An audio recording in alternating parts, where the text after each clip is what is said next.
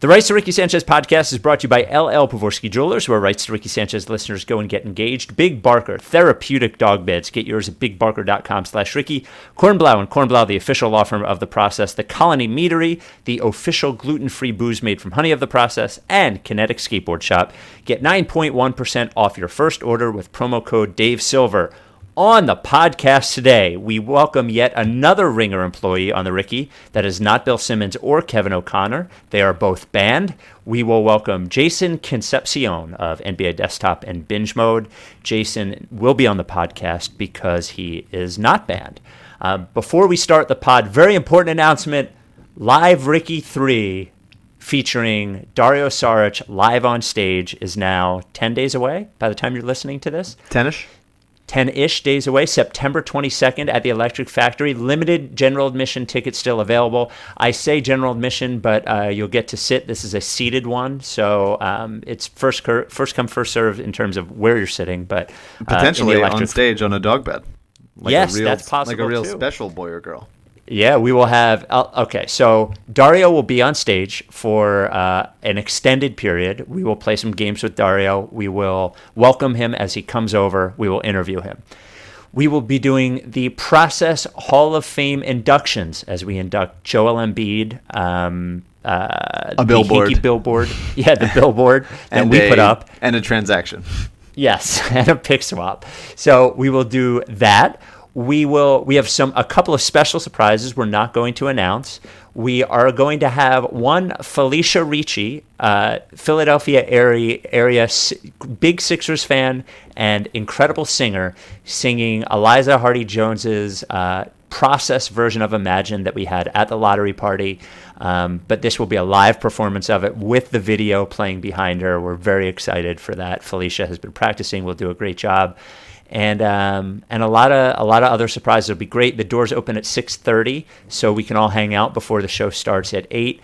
And what else? Oh, and then the uh, the Dario posters, limited edition Dario concert posters. You can see on our Instagram. Signed, um, by, signed Dario by Dario and the two of us, and Tanner and Tanner who designed the poster. Great. So signed by Dario, and then we ruin it, and Tanner further ruins it. I'll so, make but sure to make mine be- very big. That's what you want.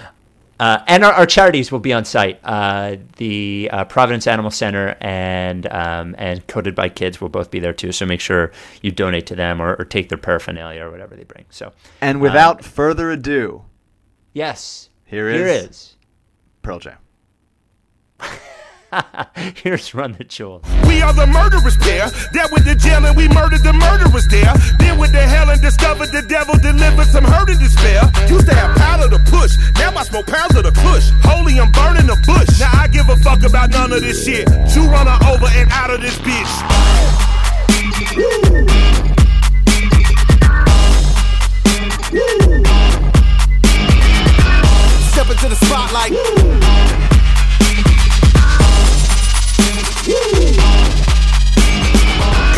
Welcome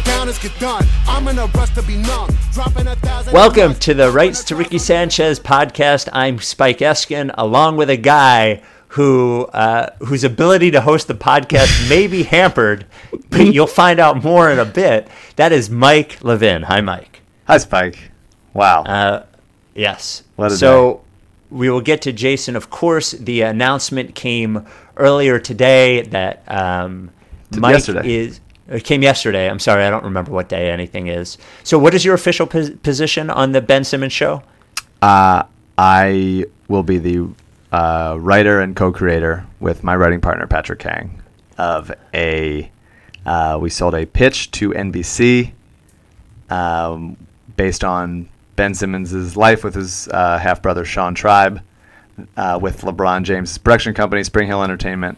Uh, so LeBron and Maverick Carter are executive producers, uh, and they they have a production deal at uh, Warner Brothers. So that, those are all the entities. And Patrick's older sister, who is uh, also a, a veteran T V writer, she was on How I Met Your Mother, and uh, fresh off the boat, she is uh, the supervising. She's supervising, which means she's also an executive producer. So a lot of lot of entity, entities, but uh, created by uh, me and Pat, which is pretty wild. Well, uh, not to give anything away, but we already recorded the interview with Jason Concepcion, and we get more into it almost right away. Yeah. So I, I will just say, because I, I know yeah. a lot of people don't know the T V world, and this is a lot of jargon in that Deadline article, but basically this means we sold a pitch to N B C, so they're paying us to write the show. And so it doesn't mean it's going to make it to air. It doesn't even mean it's getting shot yet, but uh, hopefully those steps come. But a uh, long way to go, but this is... Uh, Uh, you know, I, I, I'm going back and forth between like talking about it and feeling and like playing it down to be like modest or whatever. And also being like, I don't, I don't want to come off like a shithead, but I'll just say this is the coolest fucking thing. I've, I, I love basketball. I've loved basketball my whole life. And obviously I've spent a lot of time giving a shit about the Sixers. And so to be able to do this kind of thing with my best friend, uh, about a show set in Philly, it's called Brotherly Love.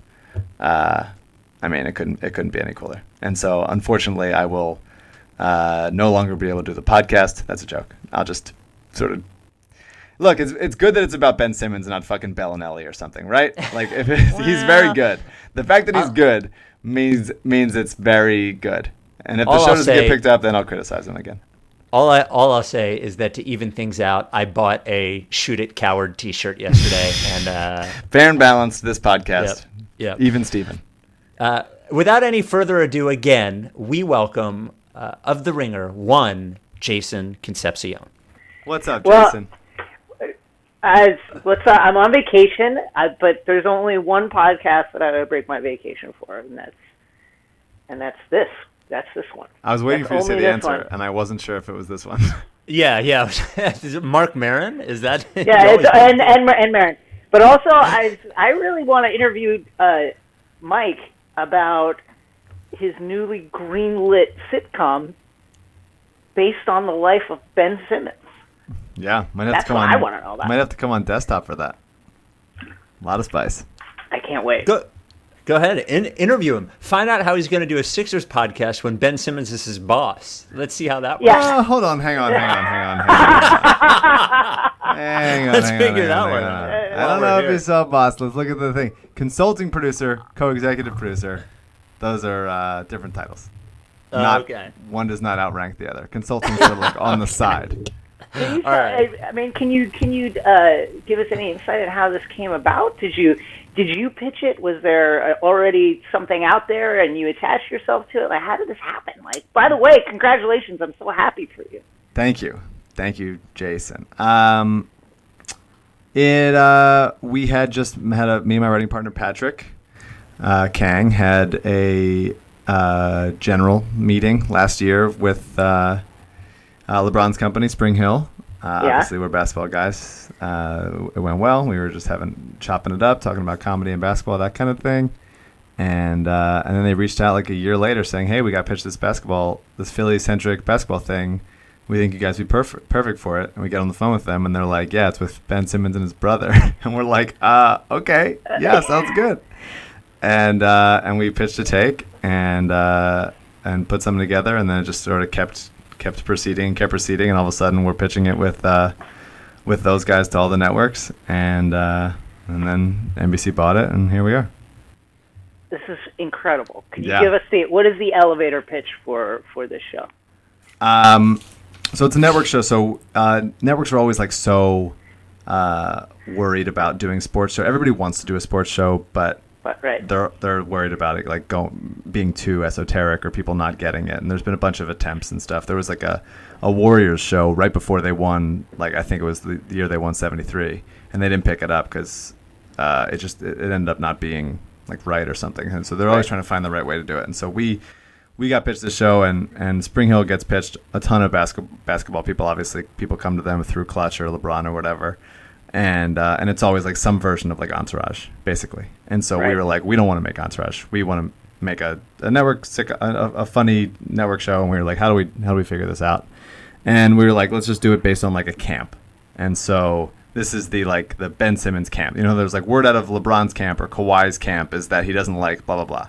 Right. And so, uh, so yeah, so it's going to be like the people around him, and uh, the the deal is that it's going to be basketball is you know the family of the show is like the, the dynamics between everybody is like the meat, and basketball is the seasoning. So that's how we're that's how we're approaching it. And uh, yeah, it's as the, the the as of now, it's still early, but as of now, the um the the show picks up when um uh the the guy that the guy based on Ben moves from Australia to Philly uh, after being selected number one in the draft. Here's so, the wow. real question: Is yeah. can sure. the guy in the show shoot? I haven't haven't written it one way or the other yet. Could go either way. Could go either way. Um, um, but yeah, it's uh, it's cool, and we're and we're doing it a mockumentary because obviously oh, the, Sim- nice. the, yeah. the Simmons family did it and did a, a documentary for Showtime, and we thought this would be cool. We're coming off, me and Pat are coming off Trial and Error, of course, and uh, and yeah, so and, and that's ostensibly. I, I mean, I think it's fair to say that that's kind of like the N B C Comedy House style at this point. A little, yeah. There with Trial and Error, with uh, Brooklyn Nine-Nine, uh, obviously Parks and Rec, of Days of Yore. Um, yeah, we just we think there's a, a fun way to do it. I don't think anybody's ever done mockumentary, like sort of making fun or poking fun at the uh, like sports documentary genre, uh, right. like Hard Knocks, thirty for thirty, those kinds of things. And we and those things are always so serious. Uh, and like sport, they they just like take themselves very seriously, and so we we're excited to try to play with that and uh, and have a good time. Yeah. Well, you can can I pitch a, a quick story arc? Can you have like, please? Uh, can you have the person who is basically Ben uh, start dating an R and B singer like in the in the cold open, but then has broken up with her by like the the, the, the first commercial break? Uh, no comment. This is it oh, now, guys. Man. I can't. I can't I, comment I, I on shit. I, I, I, this is the best. Yeah, wow. I'm awesome. Like, hand, my hands are tied. I'm a company man. Uh, yeah. Really, really wonder what the Boston series would have been like if you were if you were this Mike. Oh um, man, boy, oh boy, oh. What a season well, we're gonna have. My condolences to Rights for Ricky. Like, I hope that uh, I hope that. Well, We're gonna, have, we're gonna have to do. We're gonna have to do an uh, H B O as an initial investor of The Ringer uh, yes, type thing, and after yes. after every uh, commercial break. Well, but then you, you need a Greenwald to like sort of go rogue all the time during it and go, look, I don't work for H B O. I'm I, I, I'm just listen. a podcaster. Yeah. um. Uh. Well. Uh. Well. So, are you done with your? I just want to. I don't want to cut that's off your I, interview. No, that's okay. it. I, that's all I want to know. And, and once again, Mike, thank you. Uh, congratulations on on this initial success. I, of course, you know, T V uh, landscape is. Uh, a wild and woolly and dark recess of forests and winding paths, but I hope that you, uh, I hope that your this initial success continues, and I wish nothing but the best for this endeavor. Yeah, man, thank you very much. It's uh, it's crazy just to be doing a basketball show with the best basketball player of all time and a current Sixer and all. Wow, we've player. already. Come on, no, I've always been that. I've always been yeah. best basketball player of all time. Yeah. That's not even in the contract. Right. Uh, there no, we go. I feel we feel very lucky, and it's cool, and I'm sure I'll talk about it a million times. But uh, it's it's very surreal. It's really awesome. So, so let's pivot to something really, really important. I wanted to do the most important thing up top. Okay. Can't wait. So I think back into the history of putting numbers in spelled words, and I go back initially to uh, the boy band Five, which spelled it with the number five. Sure. Five. Sure. And there's also uh, Carmelo, uh, who put a seven in Mello. And then th- there's you, who has a three in Network. And that's right. I, I'm wondering if, if you have ever looked at words like that and try to figure out what the difference in pronunciation with the number is. Like if there's a way to say it with the number, or if you just say it if there's a regular letter. And have you thought that through? I've I briefly thought it through. Um, I guess, you know, with the three in Network, it's like would ostensibly be a kind of like a Germanic pronunciation, or like if you wanted to go that route. Or I have had people say net three irk to me, uh, but you know, I, I I I prefer to think about it as as it's the pronunciation that the person intends when they put the number in there. Got it. Hmm. And and then second most important question, then we can yeah. get ri- but, but to everything else. And this is also a um, a social media question. You sure. seem to have bucked the trend. Now, uh, now I have a different perspective now that I have dogs, but a dog avatar usually means right, racist bad. asshole. Yeah. Like troll. Um, uh, but y- you seem to have bucked that trend, at least in part. How have you done that? Uh, I try not to be racist uh, in my everyday life. That's mm-hmm. um, and it's you know it's worked so far uh, in fits and starts. I'm ho- I'm hoping to continue that. Um, mm-hmm. You know, I just I I think I had um, it's always been my avatars and my dogs. So um, I think the, the culture of kind of uh, racist dog avatars grew up around me. Uh, it was not something that I was initially aware of, um, and so I, I think it that's essentially how that happened. It's, It was something that, that happened without my without my knowledge uh, or consent. I would love to take it back. I would love to take dog avatars back. You know, um, to just yeah. I mean, it's terrible what's happened. That and red hats. It's like very very bad. Oh, just can't wear hats. Hats in general, honestly, have been mostly banned. But the red hat with like a trying to poke poke fun at the make again. It does not. It doesn't thing, work. It, it never works. It doesn't it work. work. It should be abandoned it, entirely.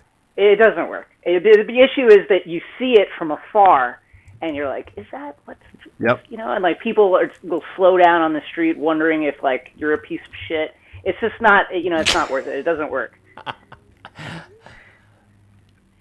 um, I mean, my, my, I I hate to. I, I have so many questions for you. I yeah, I was, I was just I was just letting you run.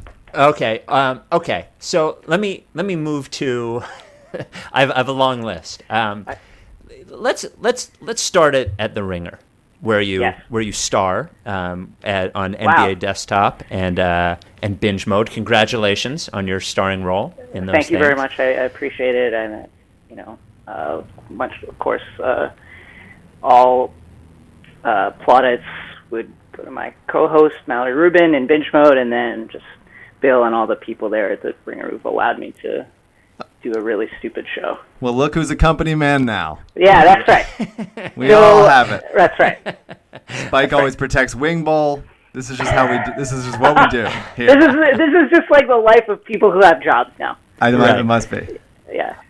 So you're. Uh, I don't know if you've heard, and I'm waiting for you to do a Binge Mode on a T V show that I watch. I would love for you to go back and do Mad Men or something, uh, because yeah, I, it may happen. You never, you never know. We, uh, we haven't begun discussing what's going to happen next, but okay, you know. Um, so back to The Ringer. Sure. There, there are two people at The Ringer who are banned from this podcast. I, I don't know if you're I'm, I'm, I'm fully aware. So the two people who are banned are Kevin O'Connor and K O C, right? K O C and Bill Simmons. Now, Bill has never expressed publicly that he wants to be unbanned, but Kevin O'Connor has expressed many times that he thinks sure. the banning is, is unfair. Although although now ha- he has resorted to not talking about it, not referencing it at all. I think that. But I know he his. thinks about it. He definitely he thinks definitely about it. it. And, he, and I will say Kevin did text me congratulations, which is a very nice thing to do. Well, he's, he's a wonderful human being. Both of them wonderful human beings.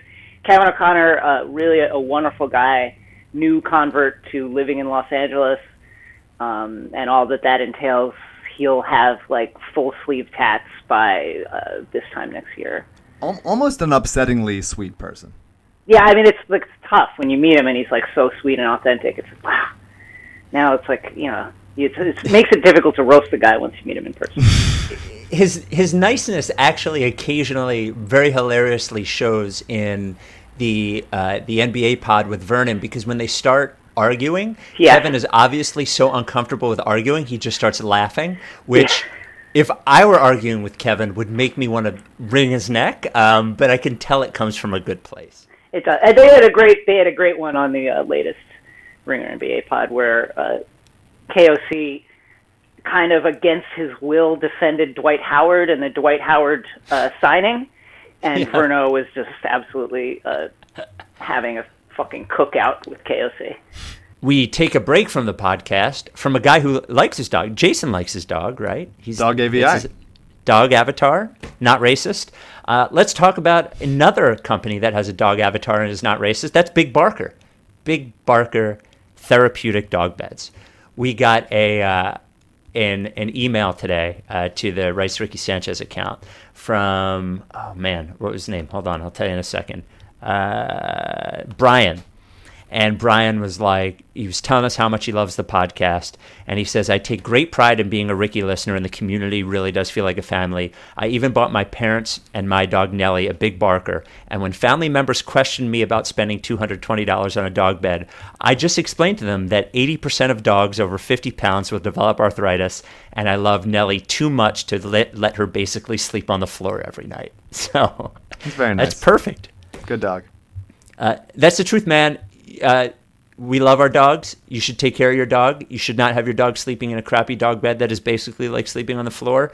Their joints matter, and uh, and what they sleep on matters. And Big Barker knows that, and that's why you need a Big Barker bed, and you need one with the Ricky logo. So go to big barker dot com slash Ricky for your free Ricky upgrade. Um, it is engineered by experts to keep your dog youthful for longer and bring your older dog back to their best. ten-year warranty, the foam won't flatten or they'll replace it for free.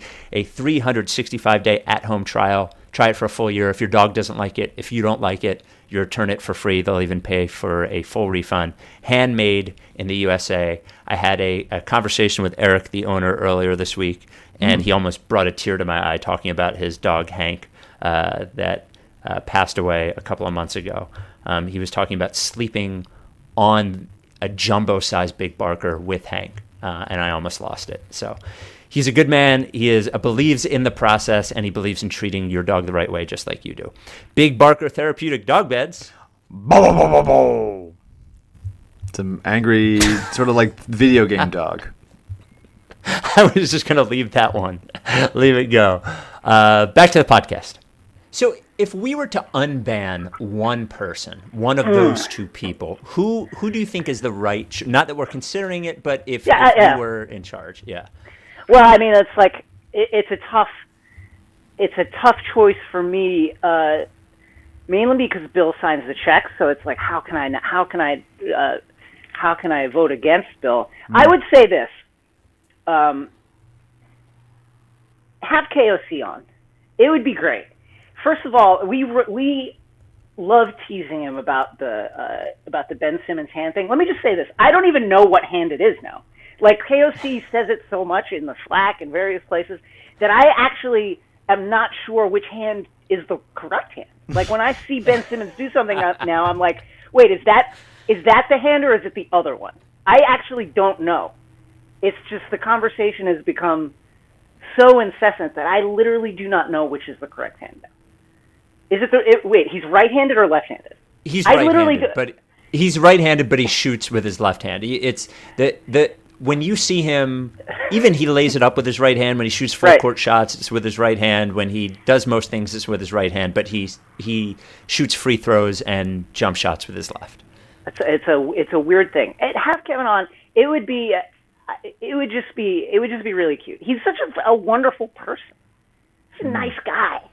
And it's and the banning, I think, like, and also, like, you could have fun by threatening to ban him throughout the show. Threatening to, to reinstate the ban, I think, would really bring him a significant emotional pain, and that's that's entertaining in a, in a way. Yeah, keep him in check.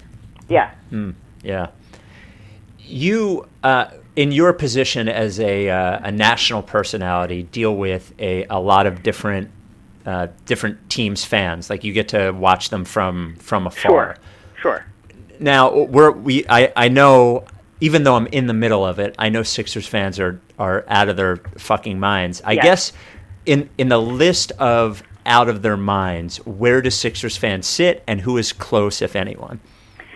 Uh, it's fun with the Sixers fans because there's there's a certain part of it that is performative, I feel. At least when I'm you know, like when I meet Sixers fans, it's like I they're kind of supposed to be crazy, so they are, and it's given them some kind of uh, the fact that they are supposed to be crazy has given them some kind of like psychic permission to actually be that crazy, even though like some amount of it is just like posturing.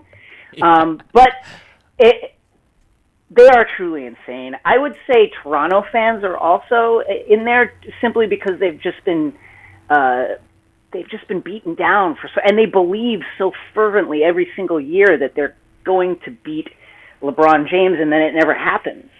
Um, so I think that they are right there. They have been driven to mania by their constant uh, coming up short.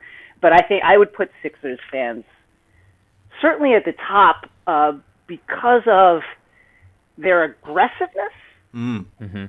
um, which I find quite delightful, to be honest with you. It's really fun. They bring a lot to the party, and it's great. It's great that the Sixers are relevant so that the, the basketball world can really see how fucking crazy you guys are. You guys are really insane.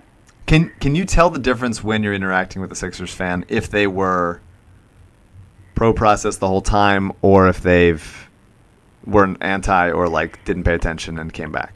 Yeah, I, can, I think I can. Well, first of all, I think there's a there's a um, there's like a generation gap. Mm-hmm. I think is the easiest way. You know, like Sixers fans thirty-five and under are probably going to be pro-process. Just because that's, you know, that that's their milieu, so to speak. Older Sixers fans are going to be like, "What the fuck is this? Why are we losing like on purpose? Like, what?" And you're like, "This doesn't make any sense to us." Um, and I think also that there's a there's kind of a shared language. There's like a love of, um, you know, like pro process person will will bring up Hinkie in ways that a uh, that a convert or someone who's putting on process airs just can't. You know, they don't understand the language of of, of Hinkie. Uh, they can't tell you exactly how many pages in the in the in the manifesto there are. They're that true. Kind of thing. Yeah, see, exactly. They, they they can't do that. Um, and so th- those are the easiest ways. I think yes, I can tell. And they can't tell. You know, pro process people can tell you like where every fucking second round pick came from. Like uh, they can really go out into the weeds. They'll talk about Robert Covington in a way that, that is special. That's right. Um, um, yeah. And people who were not there for the entire ride just can't. They simply can't do that. And what is your what is your impression of those people? Because we haven't. We, this is the first time we've had you on, and yeah. uh, we've been internet friends for a while. And we've met a handful yeah. of times in, in I R L. Um, what as you know, look back look back on the process for a second, and, sure. and specifically the. Uh, The the type of people that uh, went along with it and were, were so staunchly in favor. Um, what do I think of them, or what, what is just like along for the ride, like from twenty thirteen to the Hinkie to the Hinkie getting pushed out to the you know we'll get to Colangelo later, but mm-hmm. in that in the whole like believing and uh, lashing out at everyone as it was as as it, as there was the Ponzi scheme criticism, as there was the. Uh, embarrassment to the league, criticism, that kind of thing. Well, I think that um, the uh, the interesting thing about uh, pro-process people is the way the kind of aggressiveness, the natural Philly aggressiveness, Philly fan aggressiveness, um, uh, kind of blended with this aggressive defense of the process, which I think was was necessary to be defended. And I think you'll see a lot of the um, the easy criticism of Hinkie is that he didn't do enough press, right? He didn't he didn't defend it enough. He did, he wasn't out there as the face of the as the face of the Sixers, seeing, saying this is why we're we're doing this. This is why we we traded M C W. Blah blah blah blah blah blah blah. Um, and that's I think that's fair and unfair. But I think the important thing is that the pro-process fans were absolutely belligerent in defending every move. Um, and I think that's carried on to, you know, when I watch you guys, the way that um, fans are kind of handling or the, the G M search, quote-unquote search, uh, like air quotes search, um, I think it's a, it's a wonderful continuation of, like, the the aggressiveness of, of the of the process fans. Who I think are, um, they're like a uh, like a rear guard force for uh, what the team should be. Yeah, you know, because it's it's interesting talking to you about this because we don't uh, we have guests on that are Sixers fans generally or or specific talking specifically about the draft, that kind of thing. But uh, you're a national guy that are obviously a Knicks fan, mm-hmm. but you've also you. You have like shown favor towards process fans. I think you like. I think you're a big fan of Process Nation, but you also just uh, have a natural inclination to roast people, and yeah. so it's, it's interesting. I, I think that there is a, a a sweetness, a fondness that you have uh, for this odd subset of fans. And so it's always interesting just to talk to you and see like sort of where, where your head's at with us.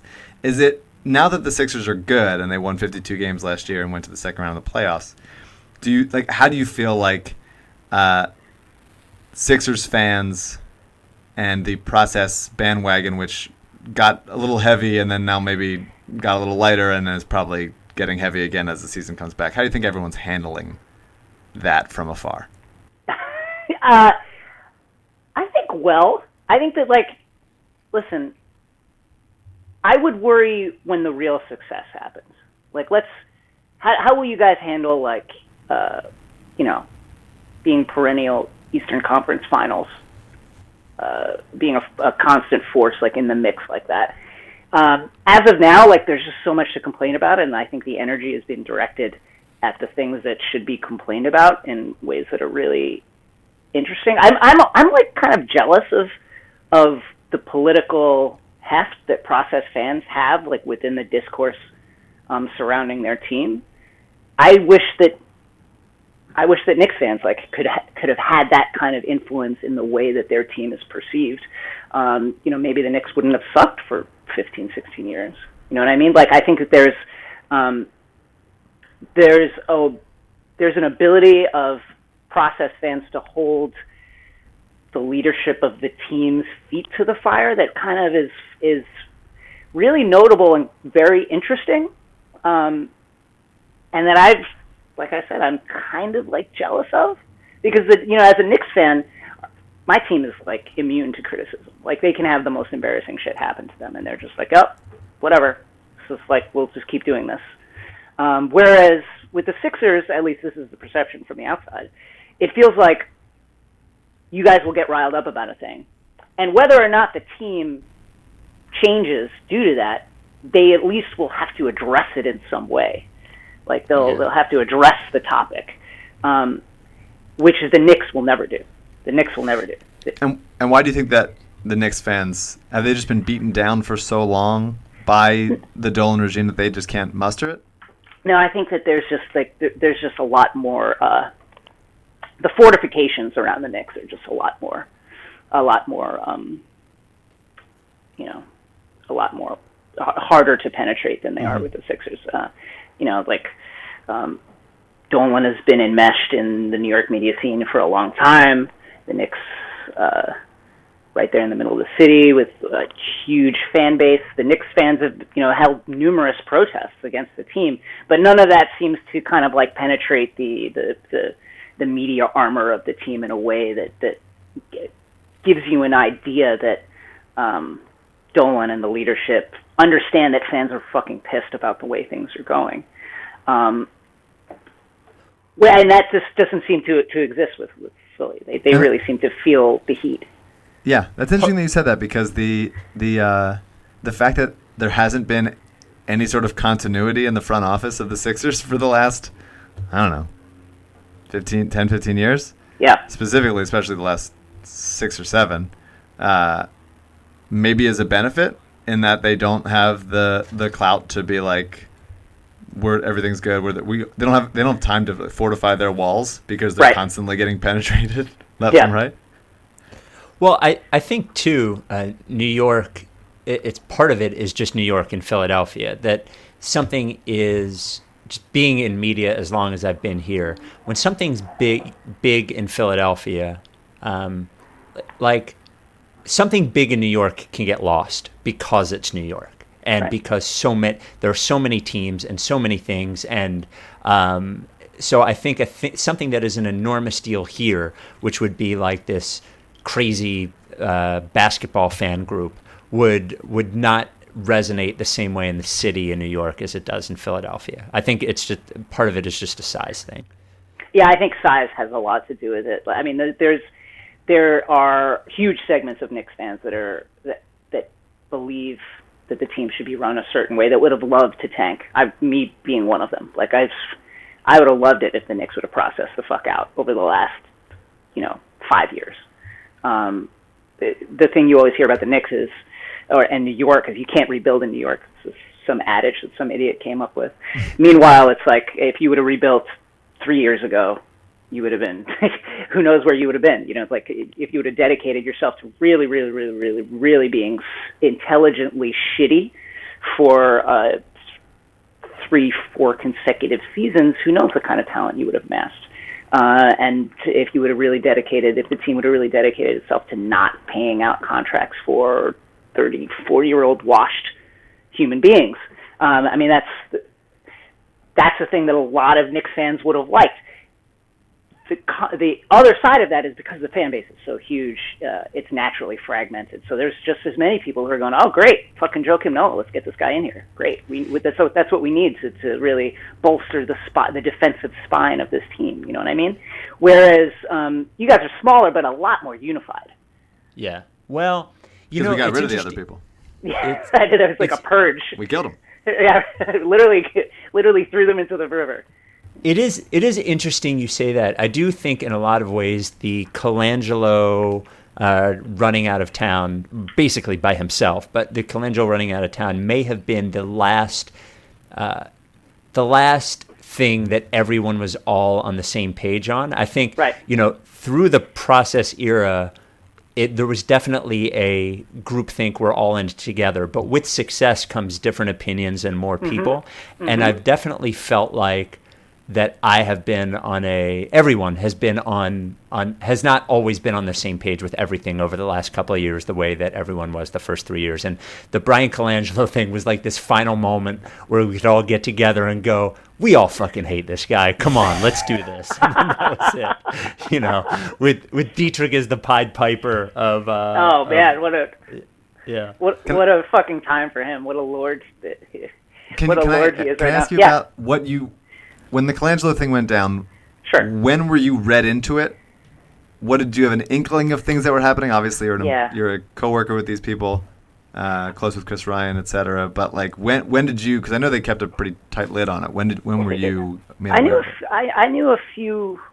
I want to say maybe four months or so before it ran. Wow. Um, I helped a little bit, just with. Um, Just with like, how can we, uh, looking at this through a social media lens, how can we make sure that, uh, what what are the ways that we can like, kind of nail this down as much as possible? I didn't do nearly as much as um, Chris did and other people did, but uh, I'd say about four or five months beforehand. Uh, and when I got read into it, I was like, holy shit. I mean, that's a it's a, I can't imagine a more Jason Concepcion story. To happen. Yeah. And the fact that you had to keep your mouth shut the whole time. What was that like? Uh, I, it was actually very easy because I you, the import of it was obvious right away. You know what I mean? Like, it was really obvious what a fucking wild story this is. This has never really happened before. No. You, you know what I mean? Like, this... It, it, I'm sure that there are other G Ms that have secret uh, Twitter accounts that they use to monitor things. But... But it's never been in this kind of way where allegedly a G M of a team was actually putting out information. Um, so it was it was wild. It, it was actually not that hard to, to keep a lid on it. Let's take one final break from the podcast to talk about our only alcoholic sponsor, the only alcoholic sponsor we need, that is the Colony Meadery. Mike, let me ask you something. Now, um, mead, mead has alcohol in it, um, mm. is made from honey. Mike, yep. tell me how much gluten that mead has in it from the Colony Meadery. Not a single one. They're not allowed to. They are not allowed to have gluten in it. Not allowed. Otherwise, wouldn't be mead. Mead has been around for a very long time, but it took the Colony Meadery to get it right. They're up in Allentown. Again, process trusters. And uh, here's mead. You might be wondering what it's like. It's uh, we sort of say it's sort of like cider, but not. It comes in all different flavors. Sort of has a wine thing to it, but not. Um, it's sweet, but not and, too sweet. That kind of yep. thing. And I'm excited to be drunk as hell while we talk to Dario on, on stage. Mead. Yes. On, drunk as hell on mead. Talking to Dario. We have some things planned, some skits planned. I'm gonna probably screw it up because I'm enjoying this mead so much. And then Mike is going to not drive home because that you, you enjoy it That's responsibly. Right. You That's get right. buzzed responsibly. Um, all different flavors uh, of mead. It, it, you know, I say cider. It doesn't taste like cider. There's all different flavors. Maybe just sort of like the, the vibe of cider. The birch mead just tastes exactly like birch beer. Exactly mm. like it. Do you know? You can do you get it the on the the, the the commercial for. Uh, oh, I forget what, what it was for, but it was like "Don't make bitter beer face." Do you remember? Oh that? yeah, yeah, yeah. What about not, it? Not with mead. No, never. Never with Colony Meadery. You can order online at colony meadery dot com. Use code Ricky for five bucks off. They have tours and tastings up at the Meadery Tap Room in Allentown. It's available all over the Philly area. Uh, Trolley Car Station has two of their meads uh, in uh, in University City there. The Fooderies have them. All of the Wegmans in Eastern P A have them. Uh, and they will be, as you said, at the Live Ricky, at the Electric Factory. They'll be selling mead and also giving away some leftover Joel and Mead stickers. So mm. uh, once again, five bucks off with the code Ricky, colony meadery dot com. Must be twenty-one to drink. Please get buzzed responsibly. Now, back to the podcast. And and the fact, I like we, we talked, we had Ben on last month, mm-hmm. and I, I we asked about one point, Ben, do you realize how crazy it was that it was you? Like, yeah. there's, there's, I, I think there's probably twenty or fewer people in the world that really have a sense of how crazy that is. So, um, it is pretty crazy. It is absolutely, like, I think about it still now, and it is mind blowing that that occurred. So many little gems. Like, for you specifically, it feels like him basically clearing his throat, looking both ways, and just. Screaming my wife into a microphone. It was just can't touch that. You just can't. I mean, you know, I, I just think that it's, um, you know, to say I, it is it is a wild stance as far as I'm concerned to to basically say my wife. You know, what what happened? My wife. That is a, that is an incredible thing to have occurred.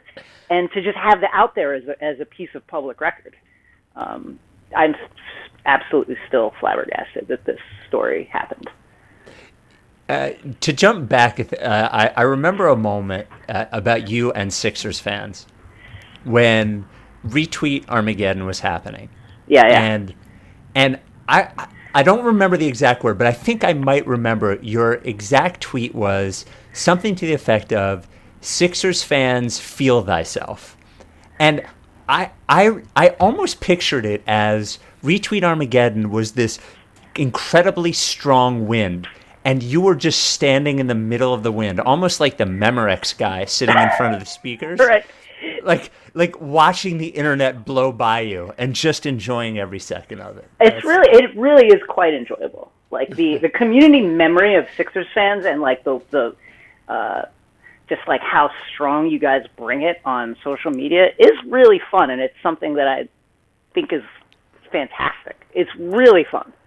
Like, I don't even mind. I don't honestly mind getting roasted by you guys. It's just fun. It's part, it is part, to me, it's like, this is part of what it is. Like, if you want to be involved in N B A Twitter and you want to have takes and you want to say stuff, just be prepared to be roasted by, among other Sixers fans who will absolutely dredge up a tweet from six and a half years ago that you did yeah. at two in the morning to uh, flay you alive with. Yeah, I, I had Noah Vonleh starting for the Sixers in the twenty seventeen uh, finals. Didn't so. work out that way. Well, we don't know. Um, Can I ask you, so I grew, I spent my teens and most of my twenties as a Knicks fan, which is a sure. dirty secret of this podcast. Um, okay. I uh, I started as a Knicks fan when my my friends in high school were Bulls fans, so it was the uh, Starks-Ewing Knicks. Like yeah. Starks is my my favorite my favorite basketball player of all time. Do you have a, I, I can't imagine it would be a different era, but do you have a favorite specific era of Knicks basketball? Yeah, I think it's it was then. You know, like they, uh, looking, it's funny looking back on it as an adult and the way the game is played now, it, it's hard to escape the judgment that the Knicks really did almost ruin basketball with the way they played, which was just yeah. basically to overcome the fact that they we're always going to be at a talent deficit with the Bulls and other people by, you know, grabbing opposing players about the head and neck and throwing them to the court, like every time they drove the lane. Um, but that pugnacious, pugnaciousness really uh, tapped into something that was really um, interesting in Knicks fans. It, the thing about Knicks fans that's interesting is, on the one hand, you know, it, New York is a city that's kind of uh, used to winning through osmosis with the Yankees and other teams, and styles itself as the greatest city in the world.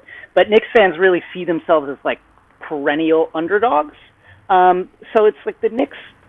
the Knicks Bulls really tapped into that in an interesting way, where it was like the Bulls and Jordan were like these princes of the N B A, and, and the Knicks were just out here like scrapping for everything they could. You know, John Starks fucking coming off bagging groceries to guarding Michael Jordan, like with everything he had in his, in his, in his body. Um, that was, that was a really fun time. I think if my favorite Knicks team of that era was probably, uh, when they got Larry Johnson, yeah, and they and he had had the the back injury, so he had really turned himself into like a, a like a a stretch four, which was not a thing that they talked about back then, but really like a jump shooting forward.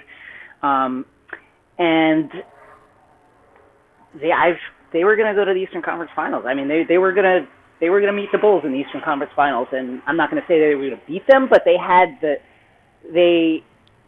They had the weapons to at least challenge them in the way that they couldn't before, because shooting was always the problem with the with the Ewing Bulls, with the Ewing Knicks. They just didn't have anybody that, that could that could knock it in at a consistent clip. You know, Stark was fucking gritty as hell, but he was a hot and cold guy, and, and when he was cold, he was brutally cold, as as the nineteen ninety-four Finals will attest. So that was really a team that I thought was I, I just fell in love with that team, and then they got absolutely screwed. Um, in the playoffs when, uh, you know, P J P J Brown committed a heinous foul, I will st- still say, at the behest of Pat Riley, and caused a, uh, a fucking massive brawl. The melee. Uh, yeah. The huge melee that caused basically every Knick to be suspended, and they had to, you know, they had to uh, kind of stagger the suspensions so that the Knicks could have enough players to play, and they went from three one up in a series against the Heat to losing it. That was really brutal. If that Three, happens today, oh, what what uh, oh yeah how does it, how does question. how does the twenty eighteen-ness change what went down? Well, I think I think that the league has become a lot smarter about stepping off stepping away from the bench uh, suspensions. Ewing stepped off the bench, but also clearly was like a, a peacemaker throughout the whole process. He was not out there swinging. He was not out there trying to do. He was trying to hold guys back. Um, and I think the league has gotten a lot Um, smarter about that. Like, it's not just a blanket. If you step off the bench, you're gone. Uh, at, at the same time, I understand that the league really had to clean up what the what essentially the Knicks had created throughout, you know, taking the torch from the from the Pistons in the in the late eighties, early nineties. Um, but it, yeah, if that happened today, I there would be suspensions, but it wouldn't be like the whole fucking starting five was basically suspended. Also, if that if they did do that, forget about it. It would be it would it would dominate sports discourse for a month. Three rapid fire Knicks questions, and then we can get sure. off the Knicks. All right. I was I was always a huge I was a fan of like the late era point guards of that era. The ones so if you had to win one game and you mm-hmm. could choose one of three point guards to start, and here here are your choices: Charlie Ward, Chris Childs, Greg Anthony. Oh, my God. It's fucking brutal. Uh, I guess Charlie Ward, he was a decent caretaker guard. Uh, this is, like, very bad. Greg Anthony this, it was a good defender. The thing people forget about him, he's just like a wild – he would just take wild shots. He would just yeah. be like, now I'm going to fucking take a twenty-eight-foot three for no reason. Um, I, I guess, it, yeah, Charlie Ward. Also, like, you know, it's good to have a Heisman Trophy winner on the on the team. It, that's really, it's just, those three names, it really just shows you, like, how sad the Knicks point guard rotation has been for the last fifteen years. Like, it's really been fucking brutal. It's been brutal. Uh, and then the final two questions are just, really, they're the same question. One, why didn't Charles Smith just dunk that ball? Uh, and two, why didn't Patrick Ewing just dunk that ball? Patrick just didn't have the lift. He just didn't have right. it anymore. Fair. You know, like his knees, like if you'd ever see pictures of him uh, after games, they he looked like the fucking Iceman. They put him in a fucking block of ice. The guy's like legs were fucking coming apart. Charles Smith was always fucking soft. That's the thing about Charles. Charles Smith was always a soft guy. I mean, in, in a way, I feel bad for him because uh, now there were some fouls in there. I feel the need to say that. But at the same time, like, Charles Smith was always, he was always that guy. He was never, his whole career was never the guy that took it up hard. He was played semi-out of position uh, because he was, you know, more, he was like a finesse small forward, but, like, uh, he was just never that guy. He was never going to be that guy that was, like, going to go up strong and, like, bring fucking Scottie Pippen on his back and up to the rim and dunk it with two hands. He was just never going to ever be that guy. Now that now that you have uh, Kristaps Porzingis, love him. And what a, what a beautiful human being uh, he is. The I will uh, contend till my dying breath that Hinkie was forced to not take Kristaps. uh, do you derive any enjoyment out of the fact that Kristaps is a Knick and the Sixers took Jahlil Okafor ahead of him? Oh yeah. You, uh, uh, A tremendous amount. You do, even though uh, even though he's languishing on the Knicks and almost was traded by Phil Jackson. And well, I mean, listen, a... listen, I mean, a tremendous amount. I think that listen, I think that the, the weight of Hinkie's moves as a Sixer lead me to believe that he wouldn't. He did not want to take Okafor. Thank you. I, I, I think just uh, you know, what what did Hinkie value in his. in his picks? Length, mobility, um, and shooting, right? Like, it, he just, he wanted those as, like, you know, base factors. Uh, hard to see where uh, Okafor fits in in that. You know what I mean? Like, it just, I, it doesn't make any sense to me. So I I also suspect that he was forced to take the N B A-ready guy just because the heat around the team had become such. But I derive a tremendous amount of, of pleasure from the fact that he fell to us. So that's that's the the the process fan theory that keeps us all uh, able to sleep at night. Sure. But I I can't he I can't buy that he would have stayed on if they made him pick somebody that he didn't want to pick. That's I I just I think I don't think he thought Okafor was good. I think he thought he was going to flip him, and then the the idiot went and got in a fight and.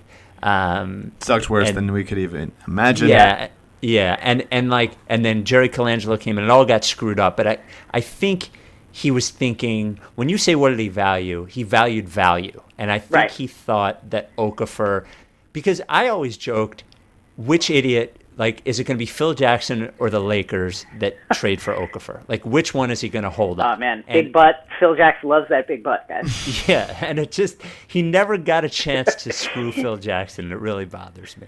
Sadly. Yeah, I mean, Phil would have bit. He would have bit. He was trying.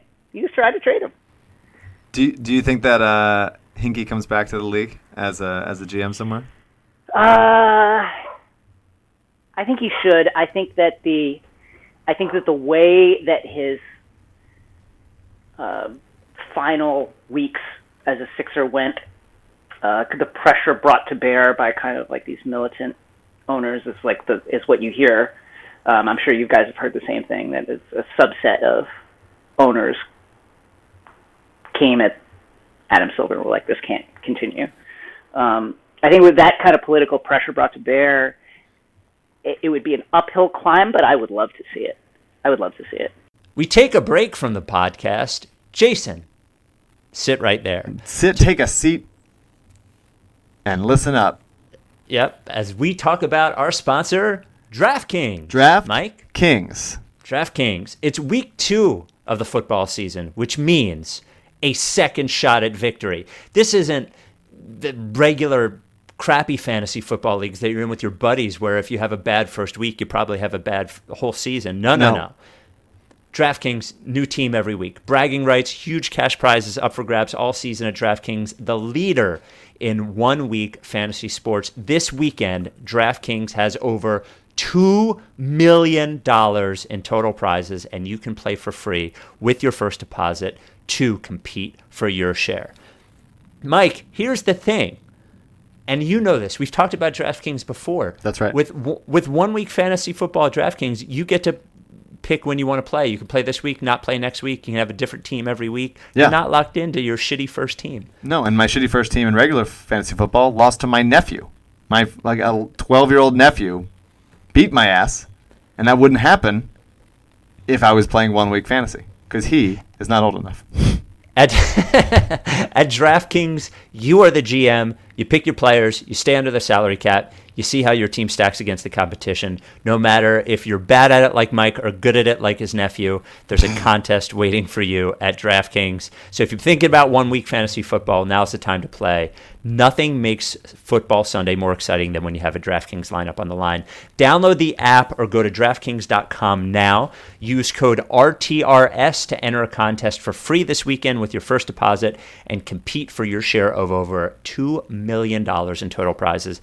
That's code R T R S only at DraftKings. The game inside the game. Minimum five dollars deposit required. Eligibility restrictions apply. See DraftKings dot com for details.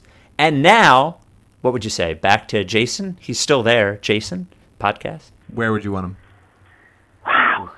I, I it's honestly, like, I would I would love him as a, as the Knicks G M. Wow. It would be great. Uh, oh, my God. Do you, I, think I would, would do, do you think he would do the same thing, or do you think he would just find what is the advantage I have of being in New York now with some runway? That other. Yeah, I think I, I think he's a he's an extremely flexible mind. I mean, he, he would use every weapon in his arsenal. If if it's if it's money, then it's money. If it's uh, if it's bottoming out, that's bottoming out. They obviously the team is at a different talent point than the Sixers were when he came on. Um, so I don't think he would do it exactly the same way. Um, but I think I, I would I would happily take Sam Hinkie as the G M of the Knicks. Although I'm happy with the with the, the moves that the Knicks have have made thus far. I I, the I regime, genuinely under the new regime. I genuinely cannot imagine the. Can you imagine just the fucking insane it, moment media storm when Sam Hinkie gets announced as general manager of the fucking? Yeah, Knicks? It would have to be a small market team because it would not. I, I don't think that there's any way he could come back with. Well, like I, a, I actually disagree because I think the process was a small market team move, um, to some extent. I think I think it I think. To me, it won't. It wouldn't happen unless he had a different avenue, a different way to procure stars. Because even the Sixers, you know, it's early, but yeah. the all the star power the Sixers have, they still haven't been able to lure any free agents yet. That's true. I, I think that that's fair. Yeah. So I, I've said, I think I've said for a while that, that I think if he comes back, it would be to a to a Knicks type place, maybe like it, maybe the Bulls, something like that. Here's my counter to that, though. Is that he's now so closely associated with the process. And I think the league's, one of the league's great fears is that um, a team like the Knicks or the Bulls or the Lakers, or something like that, would dedicate itself to the process for three to four seasons. And just like the story that that would become um, nationally um, is something that I think the league would be extremely... Uh, nonplussed about. Sure. Uh, generally, because I, I think we, we all enjoy our bad teams. It's funny to laugh at the Kings and stuff. Why, why are some N B A teams so consistently dumb? It's a, it's an interesting question. I think like there's a lot of political infighting, certainly in the Knicks. There's just like a lot of... Um, for one thing, there's not like a consistent vision about how to make the team better. Like a lot of it is, is just kind of... Um, changing course when you should stick with something and sticking with something when you should change course. Like a lot of it is that. And I think a lot of it is like, you know, just the way you spend your money. You can't give money to the to the wrong people. And I think there's a lot of pressure on teams to win. And I think what you see a lot is G Ms making decisions when they feel like they're on the hot seat in order to save their job. And that's always the most dangerous time for a team. Um, because that those are when you start making moves that could really affect your team for the for the kind of the next three or four years. Mm-hmm. I mean, because to me, the the Kings and teams like the Magic, those kinds of places, mm-hmm. can it's understandable, right? They know people yeah. aren't really going to come there, so they uh, they make their draft picks. They try to get guys. Things don't mesh. Coaches, personalities, whatever, right. and they keep trying to reboot. Like veterans that they try to blend together, and they top out at like thirty-five wins or whatever. But the Knicks have so much rope yeah, to be like an elite team. Everybody, agents, uh, shoe companies, the league office, everybody wants the Knicks to be good. All of those places. Well, and I think that haven't yeah. been for so long. I and think how, a lot of it. I think a lot of it. Is, I think a lot of it is what you're what you're mentioning there. All these people want the Knicks to be good, but all these voices end up having a seat at the table. All these agents sign this guy, and mm-hmm. you know, like these promises, like that you hear about happening. Well, if you sign this guy, that's an overture to this free agent who will be up in you know in a year, and then. The Knicks always seem to uh, always seem to offer too much money, you know, because they can uh, to the wrong people, and it's just uh, these errors compound. And I think that there's also been obviously ownership has been bad, you know, like the fact that um, to this day nobody who nobody has really stood up and said, "I am responsible for the Andrea Bargnani trade." You know, like lets you know that. that there are voices in the Knicks uh, leadership um, that kind of shouldn't be there. Um, uh, G Ms haven't been given free rein to run the team. I, I think part of the promise of the Phil Jackson era when it first started was, here is a person with the gravitas and the and the C V and the resume and the rings to get James Dolan to back off the team, get him to back off, and, and to have a vision about the team and to run it the way that he wants to run it uh, for a period of time. And it turned out that that, uh, that you know, that that didn't work out, but that was the promise of the Phil Jackson era at, at first. Um, you know, there's just been a lot of meddling from different from different voices. Like James Dolan's like just a flighty guy who will be like, well, I want to make this move. And then that move will happen. And that move won't necessarily be uh, great for the team, you know, as, as the Andrea Bargnani trade will, will show you. The, if, uh, if you could, I have one more question about yeah. this. If you could divorce okay. yourself from the Knicks, you never will. You never will. I'm never going to divorce myself from right. the Sixers, for better or for worse, and you won't be able to because, for whatever reason, where we're born uh, indicates what yeah. level of fan depression that we'll have for the end yeah. of time. But if you could, if you could leave, if you could leave the Knicks. Uh, and go to a different team and become a fan of theirs for the next ten, fifteen years, what team would you choose? It's very tough. Um, it might be the Bucks, just because I love Giannis so much. Oh, I think you just like you would go to Milwaukee. You would become a Milwaukee I, fan. I would have to. It would have to be a place where I like. I absolutely want to watch this player, um, this collection of players. I just think he's like. I don't like know where they ever top out at, but he's like. Uh, unbelievable to watch. Uh, I, I am attracted to the Sixers, to the charisma that you guys have, and like, but it's just like you, you're feeling yourself too much right now for me to be like, yeah, I'd watch this. That's right. Um, That's because yeah. of where we've come and where it's we've just, been. You guys are feeling yourself way, way, way, way, way too much right now. Who it's if we much. if we don't feel ourselves, who will feel us for I, us? I, it's a great point. We'd welcome I, you. Is all I'm saying. Yeah. You'd be, You're you'd a fun team to watch. I I love young teams that like take a leap before everybody expects them to, and that you just a really fun team to watch. Well, the good thing about the Bucks is that uh, everyone's been expecting them to take a leap for about five years, and right, and it just not, it's not the happening. Exact forty-five win team they are year after fucking year. So yep. um, sorry, that brings back bad memories. I just I remember. I remember, I still give Sharp shit because it was Andrew Sharp, Chris Ryan, and Juliette Littman five years ago on their fucking podcast talking about how fucking fun and up and coming the Bucks are, and here we are with them still five hundred and losing in the first round. Bucks can eat my ass. Uh, well, I mean, listen, can't shoot.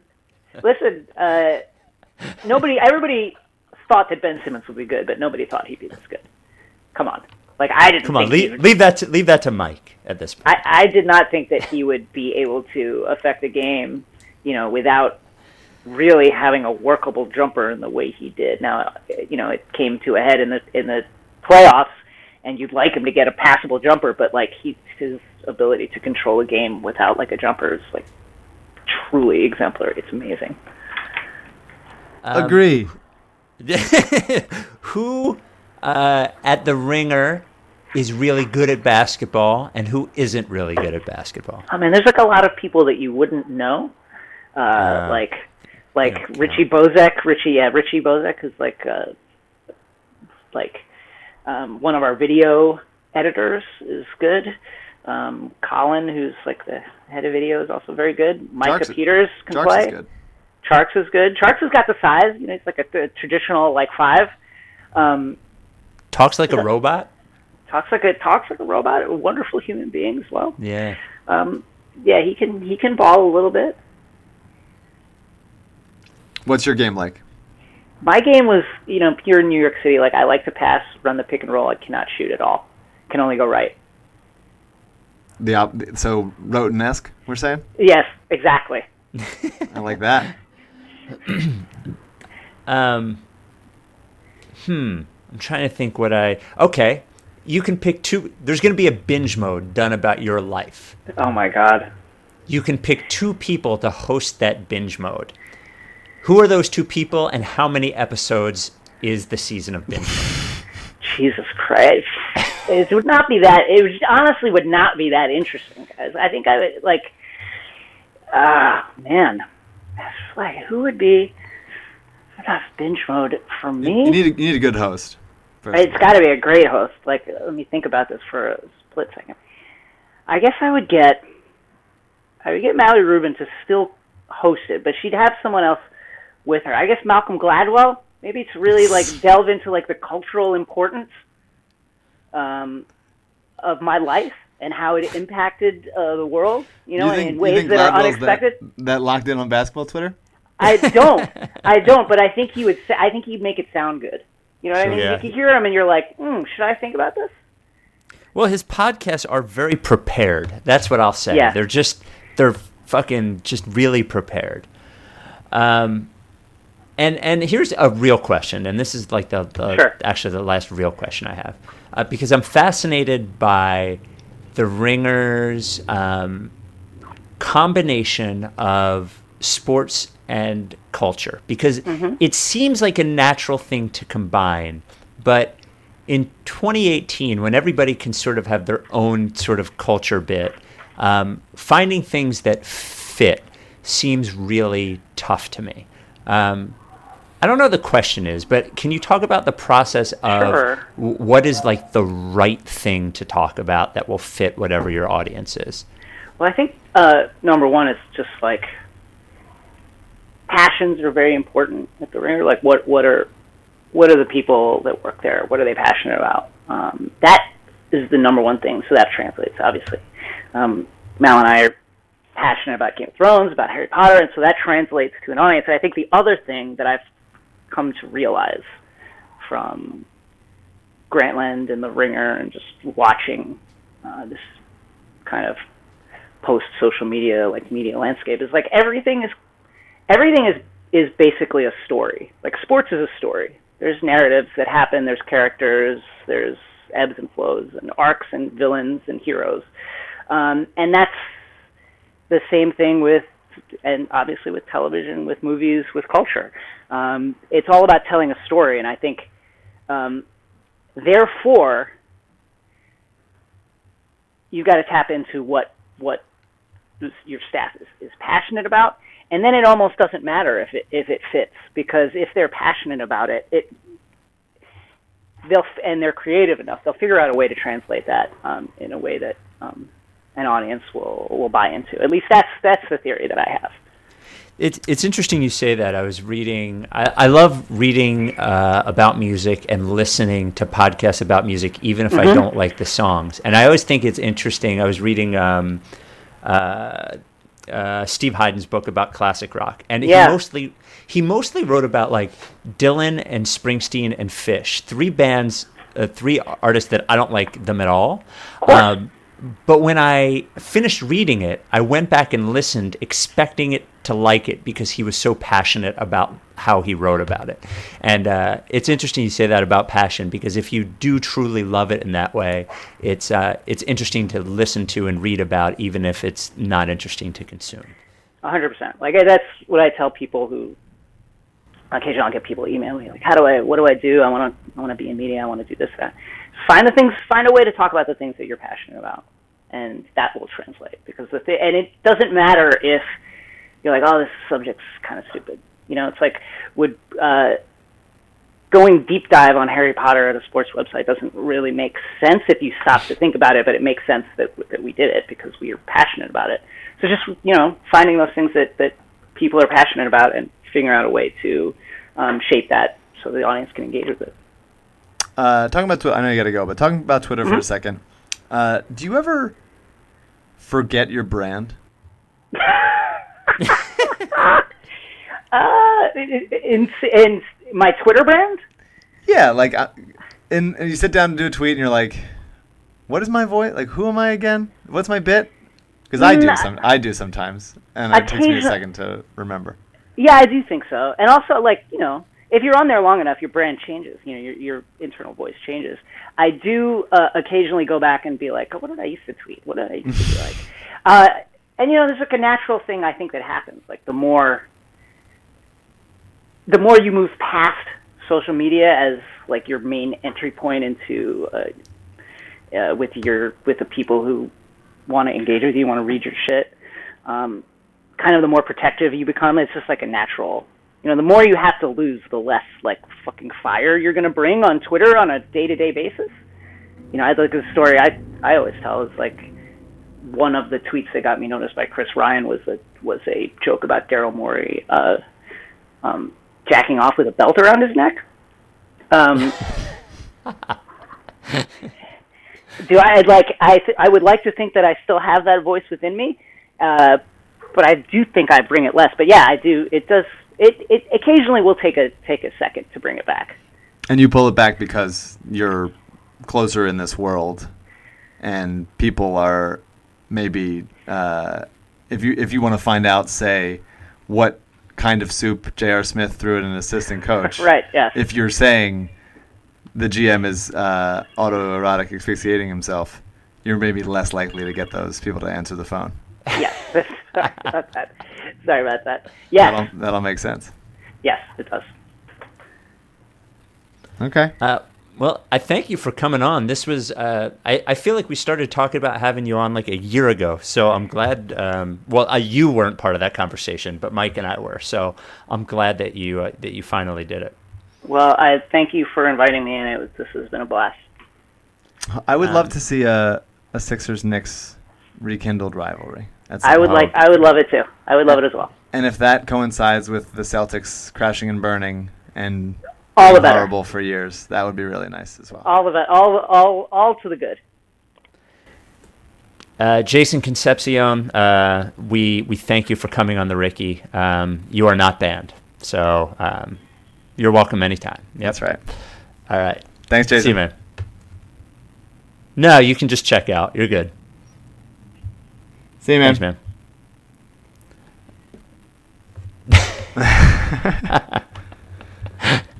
Well, Jason was, uh, he was a good guest. I would say that was a, a thoughtful, he even started, he interviewed you to start it off. That's how yeah, considerate he is. That is. What I think, I think that, uh, I would like to have a Sixers-Knicks rivalry and get Jason into the fold more. Yeah, I would rather be a rival with the Knicks than the Celtics, to be honest with you. I, uh, it's just I enough already. It's just enough yeah, already, you know? Yeah. Yeah. There's, there's Jason like a, Tatum's. There's a kinship with the Knicks fans of like, years of futility and stuff, and I guess the Celtics had that like twenty years ago. But um, it's I can't do it, man. I can't do it. I have heard uh, we have heard um, the intro. Should we we can say that the uh, the Bill Simmons intro for the live Ricky, right? Uh, yeah, might as well. There it is. Yeah, we, we got a, an exclusive non Bill Simmons Bill Simmons intro for the live Ricky. That is uh, long and fantastic. From, yeah. our boy, from our boy Killicow. When when when we say get to your seats, get to your seats. Like, let's put it that way. It is it is going to be. This is, I would say, the most planned out live show we've ever done. Right? Like, it has the most stuff in yeah. it. Yeah, we had a phone I mean, call was, yesterday for like thirty-five minutes. That it was an hour. It was an the hour. The phone call was an hour. Yes. Wasn't even on the. Was it another podcast? I, we yeah. should get sponsors for the phone call. Yeah. Yeah, we have a lot. Uh, it's going to be really exciting. I'm really excited for Felicia to sing that friggin' song, too. Yeah, it's going to um, be good. Yeah. Uh, right. And I just want to give a shout out to uh, the North Fork T V Festival, which Alive in Denver played at my show, uh, my I guess my other show, uh, this past weekend. It was in Greenport. And let me tell you, it was a lovely town. It was beautiful.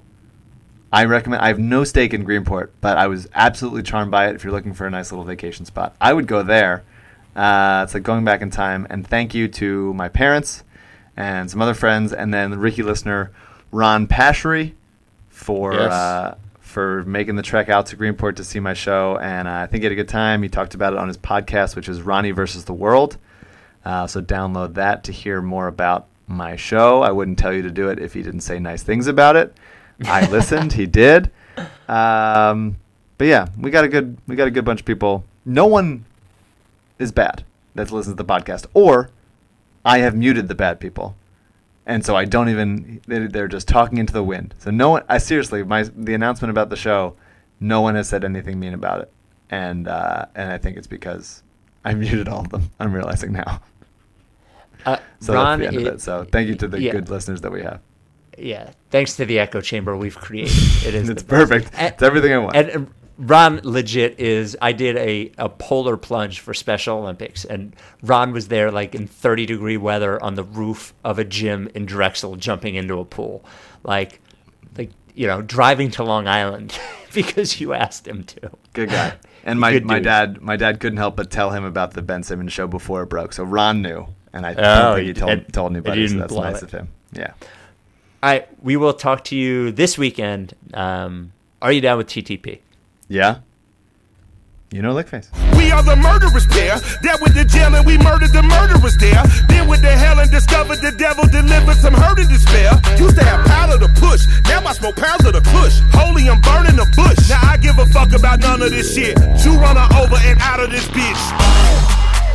Woo. Woo. Step into the spotlight. Woo. Woo.